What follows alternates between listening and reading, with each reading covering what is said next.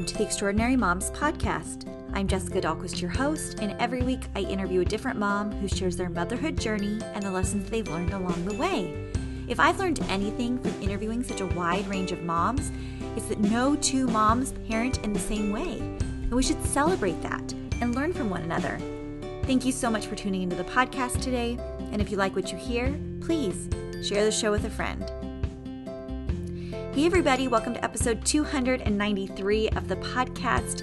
I am really, really excited today for today's episode because my sister in law is on the show. My brother, my middle brother, Jeff, who also owns Turnkey Product Management that I work for, the Amazon consulting business, he recently married the love of his life, Melanie Sheroff. She's a special education teacher in San Diego specifically working with children with autism. She has her master's in autism, and she is just an incredible teacher. In fact, a teacher of the year in the school district. And she started a new podcast recently where she really wants to help support other families who experience autism and celebrate it and give people more information, tools, tips, strategies, and more awareness that autism is not something to be feared.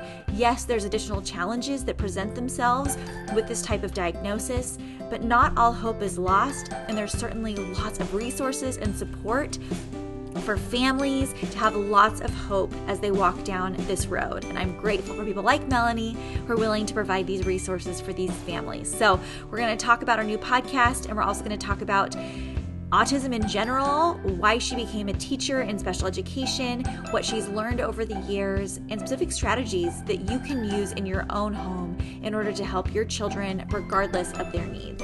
So let's get to my conversation with Melanie Lieber. All right, I'm so excited to be chatting with my sister in law today. Hi, Melanie. Hi, thank you so much for having me. Oh, I'm so excited to have you here. This has been a long time coming. You are a classroom teacher and not quite a mom yet, but you have this wealth of information. but now that you've started this new podcast that I'm so excited about, I'm like, okay, now's the time. You just got to come on. You just got to do it. So I'm so proud of you for your Celebrating Autism podcast, Melanie. Thank you so much. Yeah, not a mother. Um, no plans yet to be a mother, but have a lot of knowledge um, in the classroom and with behavior in general. And I think I can really help whoever needs help at home. Yeah, I totally agree with that. You just got married in July, and it was the most beautiful wedding. We'll post a picture, um, one of your wedding pictures for sure, over on the um, extraordinarymomspodcast.com because it was just the most lovely day, wasn't it? Yes. It was so special. And it I'm, was the best. Yes. And I'm so grateful that my brother found somebody as wonderful as you. So, for people that don't know you yet, Melanie, will you just give a little background on yourself, your education, your career, things like that? Yeah. So, I've been a classroom teacher now for coming up on seven years. Um, and I got my undergrad degree at Northern Arizona University in elementary and special education. And then from there, I, I taught in the classroom for about three years, and then I went and got my master's at San Diego State in special education with an emphasis in autism. So I did a lot of research in autism, and that's that's really been my passion for the past, gosh, seven, eight, nine years. So I just love learning about it and helping families and seeing my students make progress and try to navigate this world that you know doesn't necessarily cater to them, but it should. And so that's kind of my mission through this podcast and and through my work with autism. Yeah. And correct me if I'm wrong, but in the special education field, there is a lot of burnout and turnover and things like that because it is just so emotionally, physically draining in ways that other teaching roles are not in the same way. And how have you been able to kind of sustain yourself through many hard years as well that you've experienced. Yeah, absolutely. I mean, there are days where I come home and I just don't even want to talk about it. You know, and Jeff will ask me, "How was your day?" and and I'll say, "It was good. I got through it, and I'm here." And that's like his cue, like not to ask me any more questions, so that we can just like, you know, go through the rest of the night. And and you've seen it, like yeah, you've seen, you know, me, you know, feeling like frustrated and exhausted, and there's just so much that goes into it, and and when you have the passion behind it, it can be even more emotionally draining because you just care so much about your students and their families and you see the struggles that not all kids or people have to face and it's something that they didn't choose but it's something that is a part of them. You know it doesn't autism doesn't define who they are but it's part of how they have to navigate life and yeah it can be really exhausting but also at the same time really rewarding like probably the most rewarding feeling I've ever felt. It's this exhilarating high, like when you see your students doing something that they weren't able to do before. So mm. it goes both ways. Yeah. Yeah. And without a doubt, from the parent perspective, having a teacher that cares so, so deeply and is willing to keep showing up and willing to do the hard things and to invest in their child as much as they are, if not even more in some cases, you know? And I mean, we need great teachers in these roles. And so I think providing enough support for special education teachers so that, you know, we can alleviate some of that burnout or some of the physicalness of it. I mean, I don't even know all the answers, but um, I mean, it's just such a critical, critical place for excellent teachers. Absolutely, yeah. And I've seen a lot of teachers, you know, feeling like they can't do it or they want to switch to a different role. And you know there really does need to be some support out there for for teachers and i don't and like you said like i don't know what that looks like yeah. but hiring more people to get into this field i think is really important too because we need teachers there are some jobs even in our district that go unfilled because we just can't find teachers so the more people that want to get into it the better yeah absolutely and i mean there's so many different whether it's youtube channels or instagrams or things that really is championing people and children especially with different disabilities, um, different special needs, things like that. I mean, nothing brings me to tears more than a sweet video where, you know, a child with Down syndrome is receiving an award at school or being included on the playground, or a child with autism is, you know, having a breakthrough and, and celebrating that milestone. I mean, it just, it just gets you, doesn't it? And oh, it, it's got to be, yeah, the most rewarding and sometimes the lowest of lows. And I mean, when you think about a teacher going home at the end of the day, granted, you have a classroom of how many kids are in your class? I have 13 kids. 13. So that, that's a lot of kids with various needs to manage. So that's fatiguing on a different level than a home experience where you're dealing with just your one child. Putting yourself in the place of a parent that never gets to turn this off, right? That doesn't have the choice to say, I'm done for today right? Like, what are some of the conversations you've had with parents that are feeling this fatigue and this this struggle to to keep it up and to to keep keep hoping and keep seeking out new resources and things?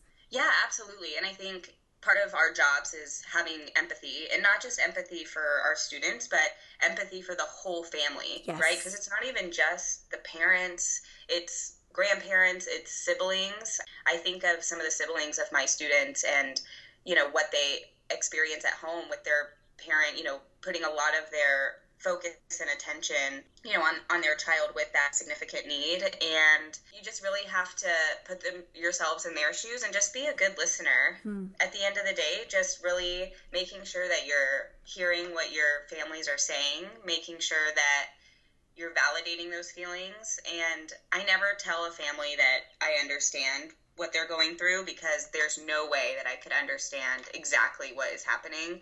Yeah, and I know one of the questions that you ask families is, you know, what do you need from me so that you can support them in that, right?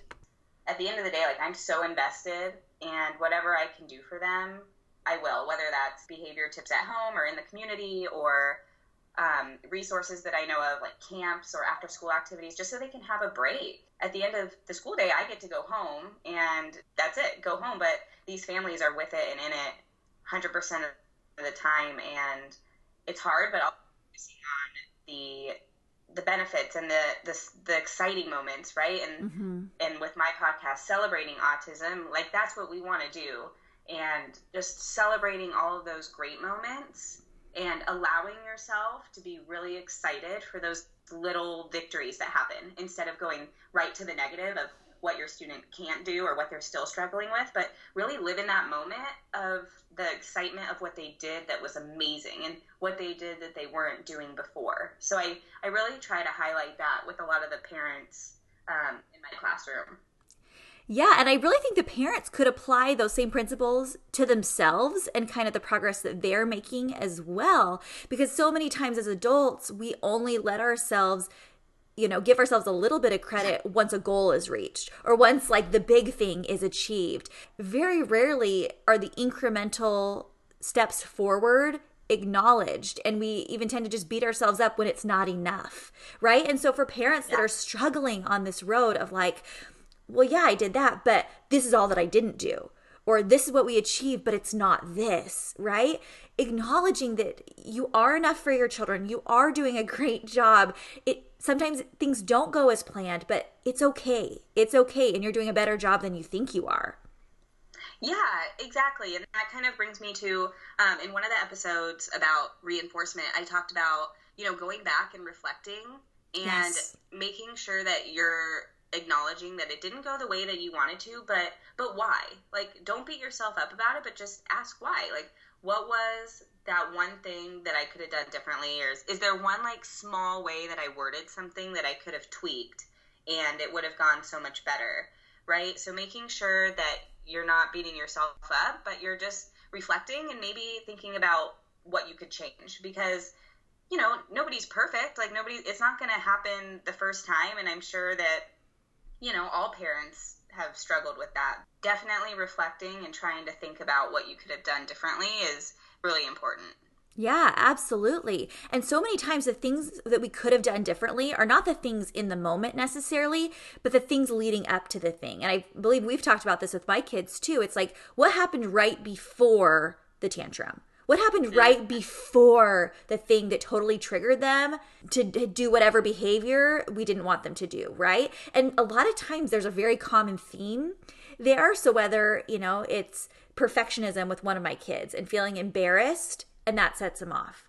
Okay, well, how can I set him up for success to not feel that embarrassment as deep of a level? Or how can I or you know how can we give him the tools to help himself self-regulate? Things like that. So stepping back even before the actual trigger so that whether it's leaving for school in the morning if it never goes well you can't assume for it just to like magically change.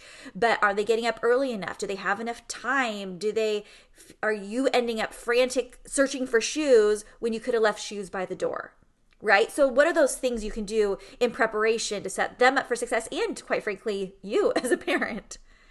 Yeah, absolutely. Because it's, I mean, it's just like in the classroom, like the the students are feeding off the energy that I give. Yeah. So if I'm coming in, you know, rushed or stressed about something, or you know, I'm trying to get everything put together, or I'm not prepared, they absolutely feel that, and and then it makes me even more frustrated which makes them even more frustrated and it's this this wheel right and i can mm-hmm. imagine that it's the exact same at home if you're running around looking for what you need and you know that your kids are going to feel that energy and instead of maybe setting up a list of okay these are the five things that we need to do before we get out the door and making sure that you have time to do that and even asking your kids at home like how long do you think that it's going to take to get this done you know mm-hmm. making sure that it's a a partnership so that not only you have some of the power, but your kids at home have the power too, so that you don't get into that power struggle. That's the the biggest thing because I use that in my classroom too, making sure that I'm giving my students some voice of how much time do we think we need for this, or mm. what do you think is a reasonable thing for you to be doing when you're done with this assignment. So making sure that you both have say in what goes on. Yeah, I love that. And having that be a partnership, like you said, and having those conversations. Because, especially with little kids, I feel like parents often just default to ordering kids around. And when they don't feel like they have any control or like they're feeling stressed too in the morning. And what if you just got them up 10 minutes earlier so they had a little more time to linger in bed? Because that's what they need to start their day. I mean, we as adults get to choose these things for ourselves without any conversation, without any micromanagement. And so if you can just put yourself in your kids' shoes of like, you're mad that they're not just popping out of bed. I don't do that either. so how can we expect that of them? Yeah, no, exactly. And making sure that you're asking those questions and not being afraid to ask those questions yeah. because you might assume that they're going to say something like, Well, I just want to lay in bed all day. Don't be afraid that they're going to say something completely unreasonable um, because you can't assume that. You yeah. know, have the conversation and see if if you can come up with a reasonable middle ground. And I'm sure even just opening up that conversation and them having the opportunity to say what they need, it's absolutely going to be reasonable things. And um, I think coming to that agreement is is really really important, and it strengthens your bond as mother and son, or mother and daughter, or father daughter, father son. Mm-hmm. It just strengthens the overall bond. Yeah, I definitely agree. Kids ultimately just want to feel heard. All people want to yes. feel heard and i yeah we often don't give them that that credit as a human being that that we give them that level of respect to to be heard even if we don't necessarily agree 100% i'm sure there's a middle ground like you're saying. So i wanted to go back real quick because you said you know having a, ch- a child with special needs in the family affects not just the child not just the parents but the siblings the grandparents the neighbor like it's it, it affects everybody. And i wanted to know what you would say to somebody that feels like their child's behavior is kind of triggering negative effects in other members of the family. I'm thinking specifically siblings. So, like in the classroom context, I've heard stories that you've shared where, you know, a child gets triggered by something and then all of your attention has to go to de-escalating this this huge reaction from the child and the other kids are you know they're going to have their reactions too to it at the very least they're not getting attention at that moment right so how do you handle it in the classroom and then how would you say you handle it in the home as well when the other siblings are being affected by big reactions or just a lot of attention that needs to go to one particular child yeah, absolutely. That's a great question. Um, in the classroom, it can be really difficult in the moment, especially to, to um, make sure that the other students know what I'm doing. Um, so I always make sure to circle back to it. Mm. Um, when we have a big reaction in the classroom, that you know whether the students, other students need to be evacuated or they need to be doing something independent for a while. I work on de escalating another student. And I'm so lucky because I'm in a special day class, so I have um, instructional assistants. So I am able to have those instructional assistants really manage the rest of the class while I am de escalating a behavior.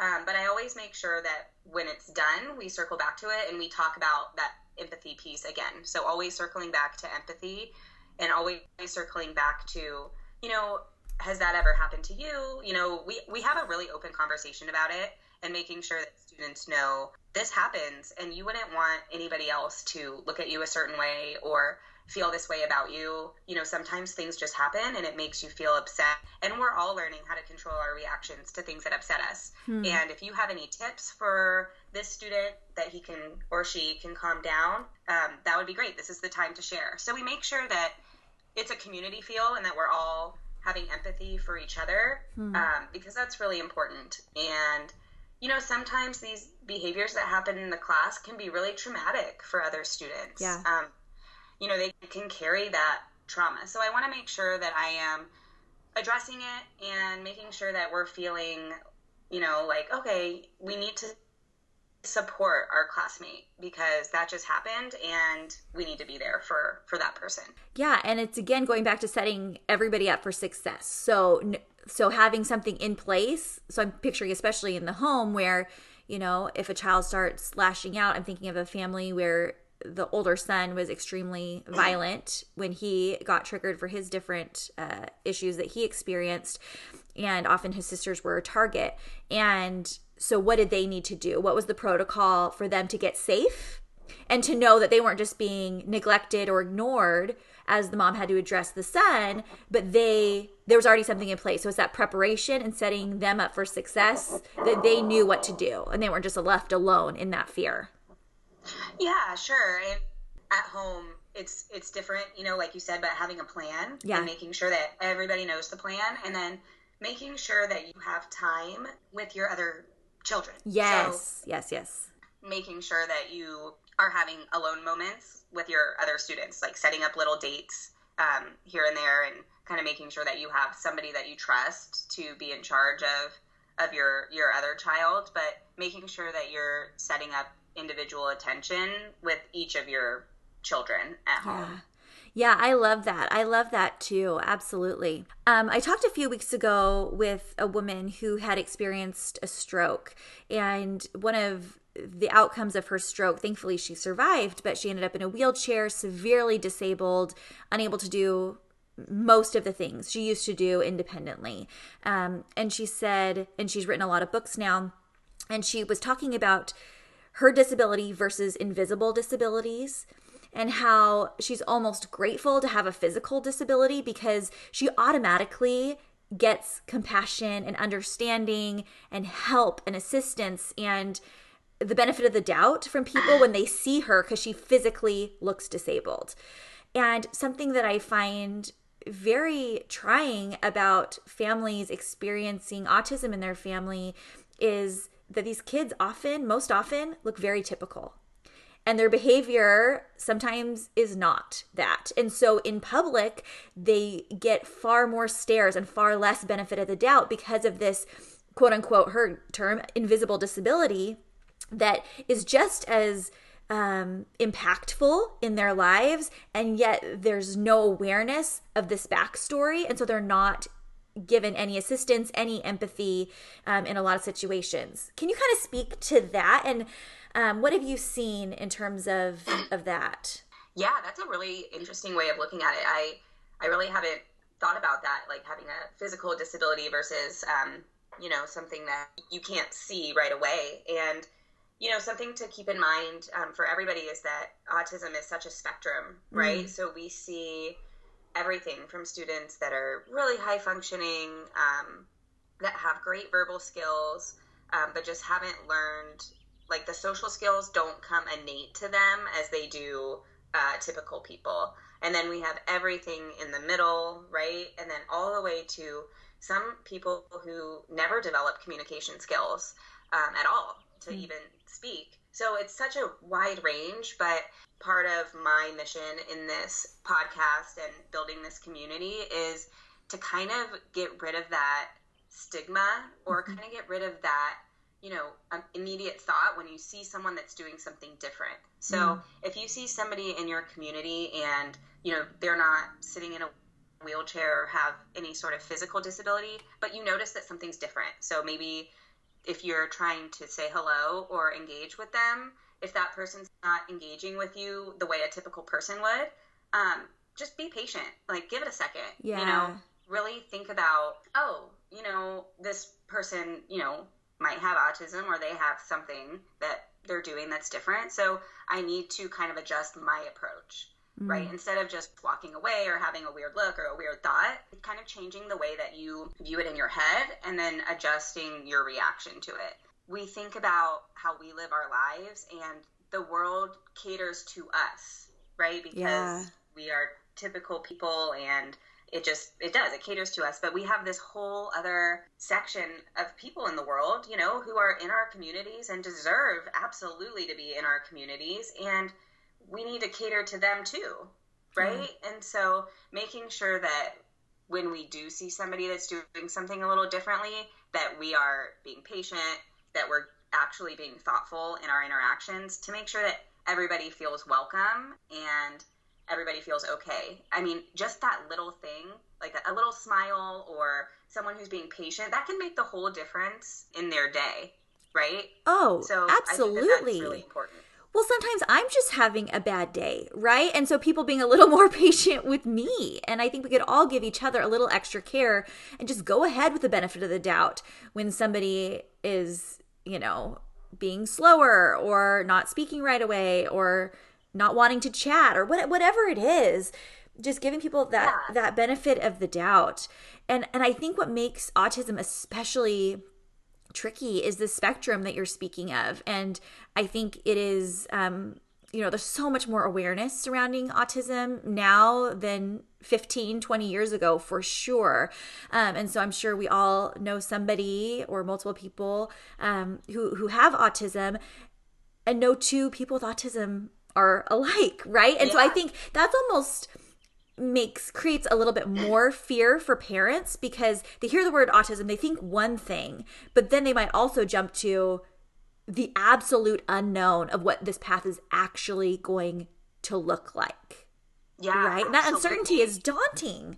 Yeah, and I think um, what you just said is really important because it's really scary. And of course, there's a mourning process for for parents who are going through a diagnosis like this but the biggest advice i can give to parents is arm yourself with the resources and the information don't run away from it don't be scared of this quote unquote label that that is following your child because the label isn't branded anywhere on their body it's mm. just mm. information for you that is power for you to know for you to research resources in your community and to get the necessary support that you need. I mean, I, I unfortunately have seen parents in the school system, you know, run away from these diagnoses and deny them, you know, up and down. But the more early intervention and support that you can get for your child, the better in the long run. I mean, knowledge is power, especially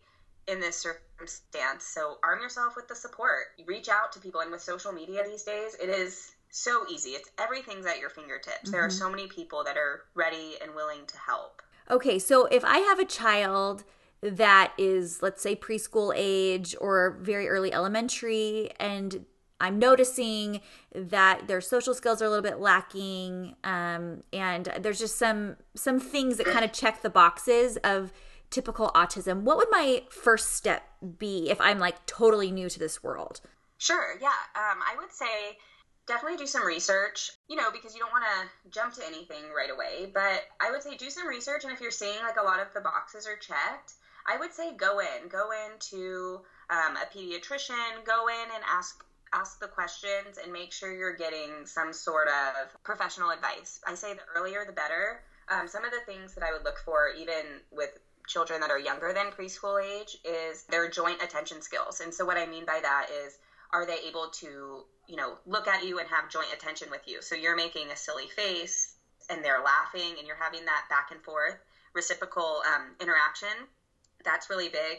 Um, and if, if you're seeing that anywhere from 18 months and beyond, that is great. Those imitation skills are really, really important. So making sure your child, if you're doing something, let's say you're clapping your hands, if your child can imitate that, those are also really great signs. Language skills, I wouldn't be too concerned with language skills. If you're always with your child or someone's always with them and they're getting everything that they need, maybe they're not feeling the need to communicate because mm-hmm. they're getting all of their needs met, right? So that might just come a little bit later.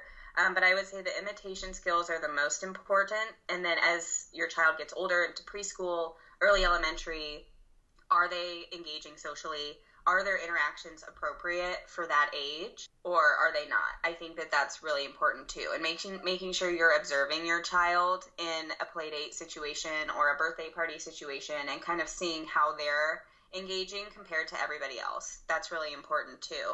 And making sure if, if that's not happening, going in to get the help and making sure that you are arming yourself with all of that knowledge. Yeah, perfect. That's great. That's great.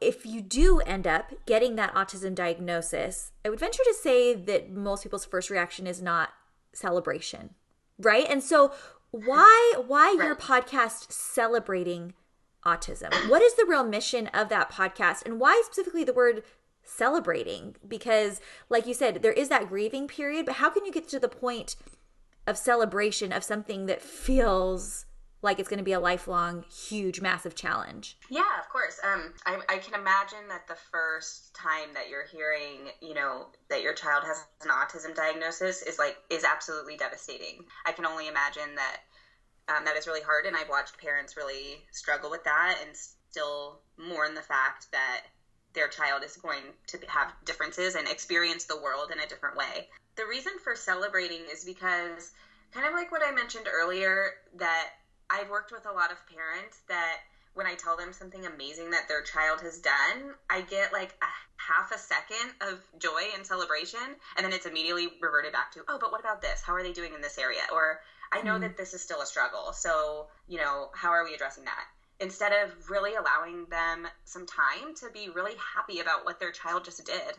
And those can be such small things like, oh, your child, you know, joined in the basketball game at recess today. And, you know, he might not have said anything, but he was there running around with the kids and laughing. And the other kids were really enjoying his company. Mm-hmm. Like, that is huge. Like, that is you know, an amazing leap of what that student wasn't doing before. Like, let's really take a day to celebrate that and reinforce that behavior. Go take your child out for a treat. You know, let them watch whatever they want on TV that night because they just did something that for them was so scary and so difficult. So, kind of celebrating these things that happen that typical kids just do innately, but mm but kids with autism don't. And so let's really take the time to to throw a party for it and make it a big deal.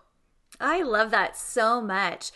And and two, I mean, I don't know if you've thought of, this, of it this way, but celebrating the fact that there are strategies and there are resources and there there is so much hope and guidance for you along the way. Yes, no two paths look the same, and no two children with autism are going to have that that same trajectory and that same path. But I mean, on your podcast, you share your personal expertise, strategies that you can use, that you use in the classroom, that you've seen in that work in the home, um, tips and things. Um, I'm sure you'll be having you know other people come on about their experiences, and just realizing like you're not alone. You're not alone in this, and that is worth celebrating in and of itself. Like you may not have chosen to be a part of this club, but at least there is one to be a part of. Exactly. And everybody's path is their own. And kind of understanding that your path is going to change multiple times. I mean, it's going to deviate. You're going to take one fork in the road and then go another way. And you're going to try things that don't work, but not giving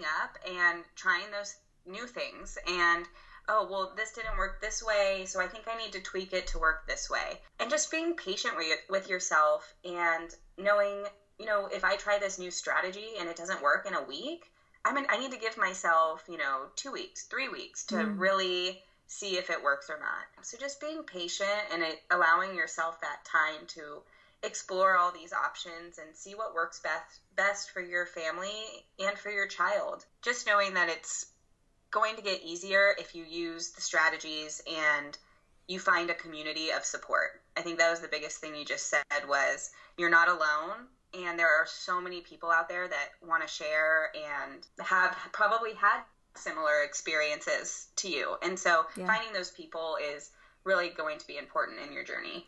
Well, and I think too, from what I've heard, um, finding somebody a little further down the journey too. I mean, it's helpful to have somebody in the thick of it so they can you can really understand exactly you know you they you know that they get it because they're right there.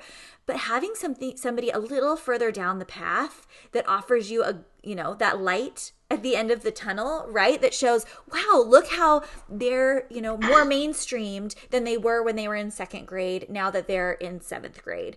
And they used to have to go to a special day school and now they're in a typical high school. And just having having that as kind of a beacon of like okay if they can do it we can certainly do this right? Sure absolutely. And and um, you know making sure that you um, are asking all of those great questions like what were the resources that you looked into in order to get this far? Mm. but also giving yourself some grace in the fact that okay that child and that student was able to make it that far with these supports but i also need to take into consideration what is my child doing? Yes. Um, compared to that child so that you're not having any sort of I don't want to say like false hope, but yeah, you're not having this expectation that isn't your child's path, but you know that there's something similar out there for your child, and you know that there's supports that worked for somebody else. Oh, most certainly. Absolutely. Yeah, there's no need to compare one child to the next. Um, but it's just, yeah. yeah, having that symbol kind of of, of hope, of a, of a bright future.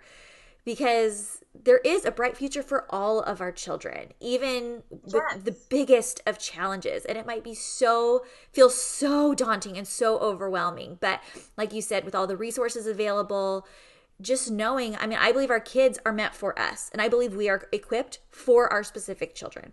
I believe that with my whole heart, even when it doesn't feel true. and I believe that for everybody, you know? And so, just just not giving up that hope. Um, so like you said starting at the pediatrician there's resources like the regional center there's different support groups in your community that you can just google going through the school district if they're of that age private therapies things like that. And and thankfully you can correct me if i'm wrong but once they have that autism diagnosis you're kind of opened up to a lot of different therapies and opportunities that would be covered usually more so than if you were lacking that and just trying to struggle with the behaviors without that, right? Yeah, absolutely. And it's only going to get better. Yeah. Um, there are so many insurances now that do cover, um, you know, therapy for, for people with autism and that applied behavior analysis therapy. Um, you know, it, and it's and it's really only going to get better and easier to access that kind of thing. But yeah, you definitely need to go in and um, I know having that, that diagnosis is scary, but it's really just arming you with, with knowledge and tools. It really is. I mean, like I said, it might be scary to have that label or that stigma, but it's nowhere on their body. They're not wearing a t shirt that says, I'm on the autism spectrum. It's just knowledge for you to. Mm. To get the resources. And truly, I really do believe that there is a place for everybody in this world, especially as they get older. I mean, there are so many jobs out there that can be modified or that exist already for, for people with special needs. There just are. And going out there and researching those and getting your students excited about certain careers and and things that they can do in their future can be really empowering. Yeah, and I just I love that. I know um, that there's a lot of businesses that are becoming much more inclusive and more aware of what types of jobs can people of different abilities do in the workplace. And that affirmation of themselves and building up that self-confidence i mean that goes such a long way for all of us. Um, and so i think i think that's just incredible. I don't think we touched on this yet but what is it about autism specifically that just lights you up? And you didn't set out just to be a special education teacher. You really wanted to have that focus of autism. You went on to get your master's in autism education and, and whatnot. Why autism?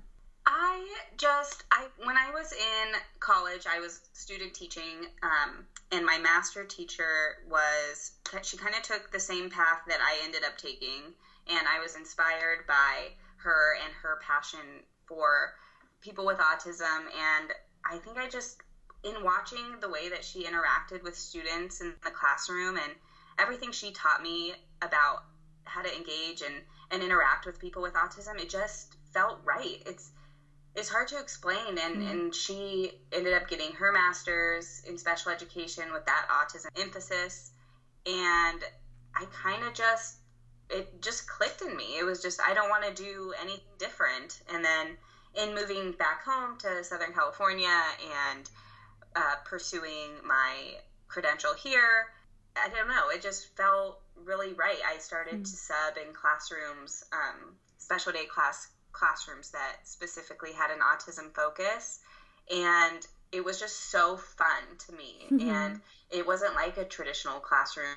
You could, you know, put in these tools and these strategies, and I saw them working, and it was just I couldn't get enough. Once I saw it work the first time, just kind of having that moment of watching your students or any students, you know, be included in the classroom and then watching the typical students grow this empathy uh, for somebody else at such a young age, that was also something that I couldn't get enough of either.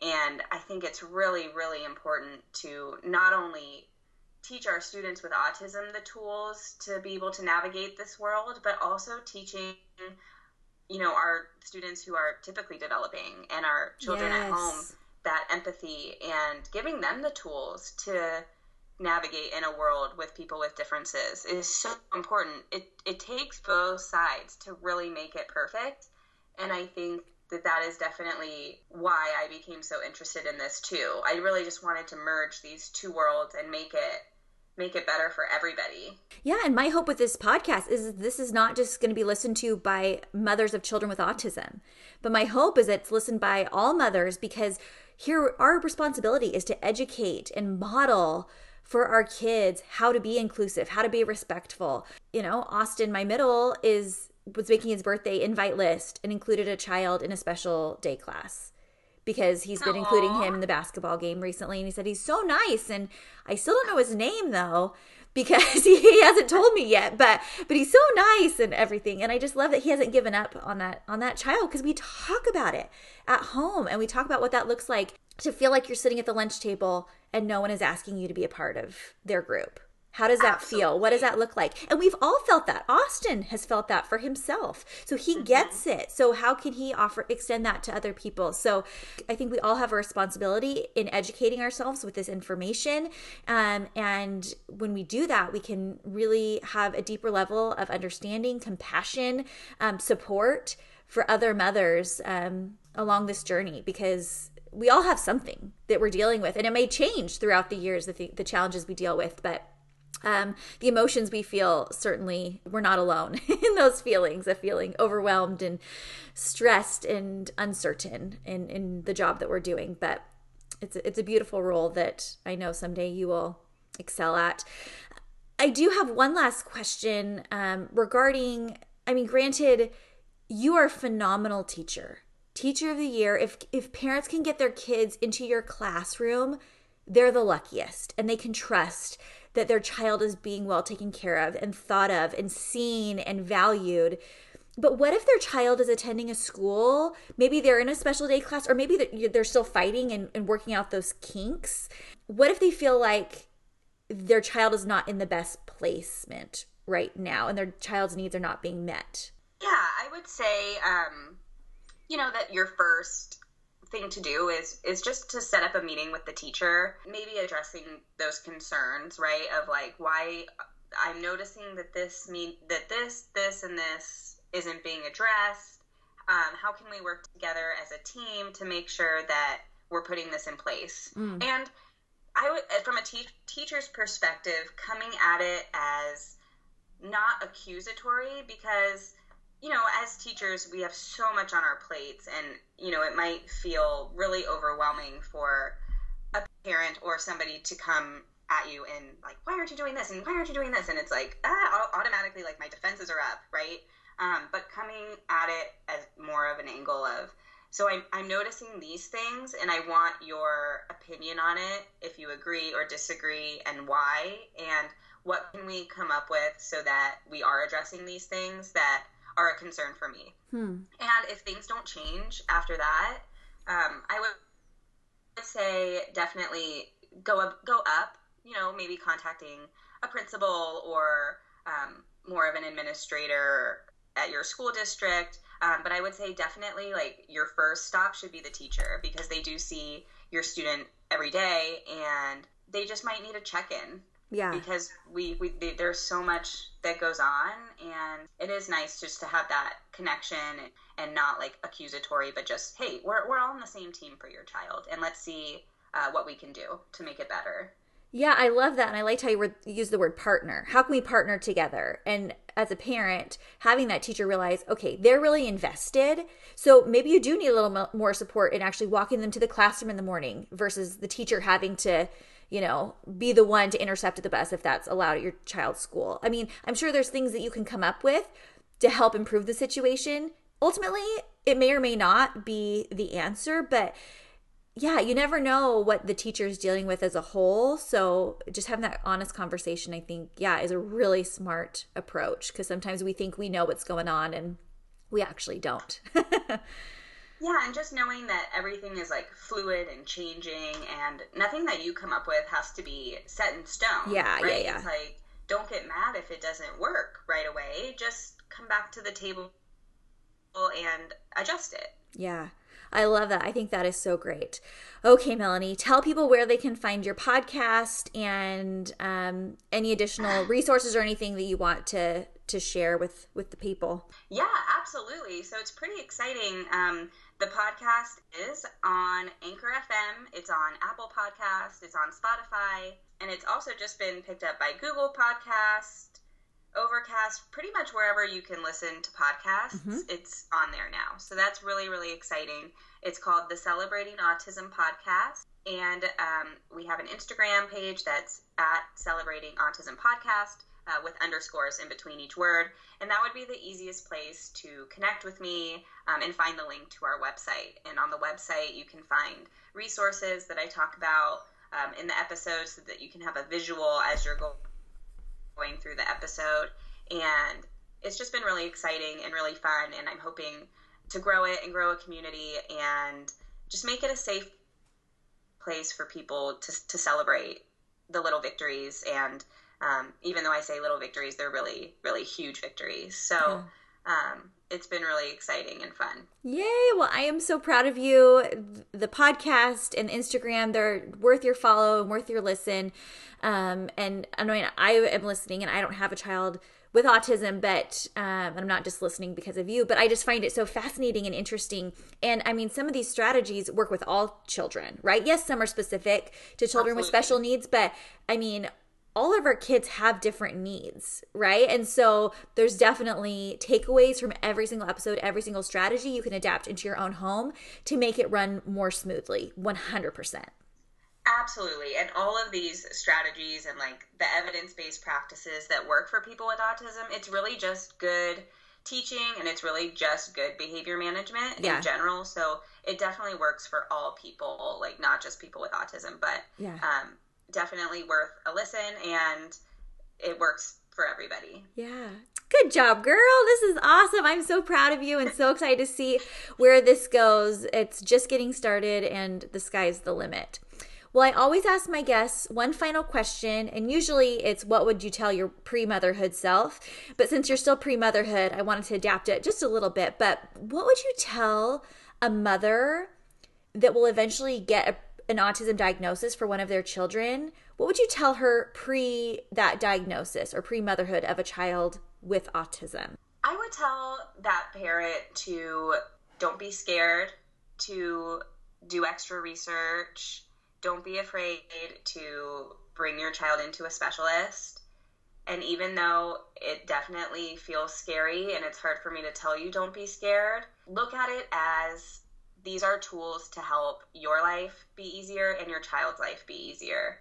You know, get in there and really find out what's going on so that the rest of your life and your child's life can be managed uh, with helpful strategies. That's so good. I love that. Thanks, Melanie. Thanks for coming on. You are on your week off from school, so I appreciate you taking some time to to chat with us this morning and hopefully giving so much hope and information to families that may find themselves needing this information and these resources because they're dealing with autism in their own families, or for others, they can just have a little bit more awareness and, and empathy as well. Yeah, this was awesome. Thank you so much for having me. My pleasure. I hope you found that episode as helpful as I did. Again, I don't have a child with autism. However, I do know friends that have children with autism, and I definitely know kids at my children's school that have autism or other special needs. And the more that we can understand actual information about these quote unquote labels or differences and things like that, the more that we can offer support to other people, the more we can educate our kids on how they can be inclusive and respectful and kind to all children. And I just think it's so important for typical parents like me to have these this knowledge and then also I hope that if you're a parent of a child with autism that you found some of these tips and strategies helpful and I hope that finding the Celebrating Autism podcast was an answer to prayer today if you have been searching for an additional resource to really bolster your knowledge and hope as you navigate this journey of really uncertainty and we are with you at the Extraordinary Moms podcast. So thanks Melanie for coming on the show. You can log on to extraordinarymomspodcast.com to link over to her podcast, Celebrating Autism, to see pictures of beautiful Melanie on her wedding day. Um, I was one of her bridesmaids. It was just so, so special. And if you don't already follow me on Instagram, you can do that at Jessica Dahlquist3 or on Facebook at Extraordinary Moms Podcast. Thanks for tuning in today, and we will see you next week for another episode with another Extraordinary Mom. Bye.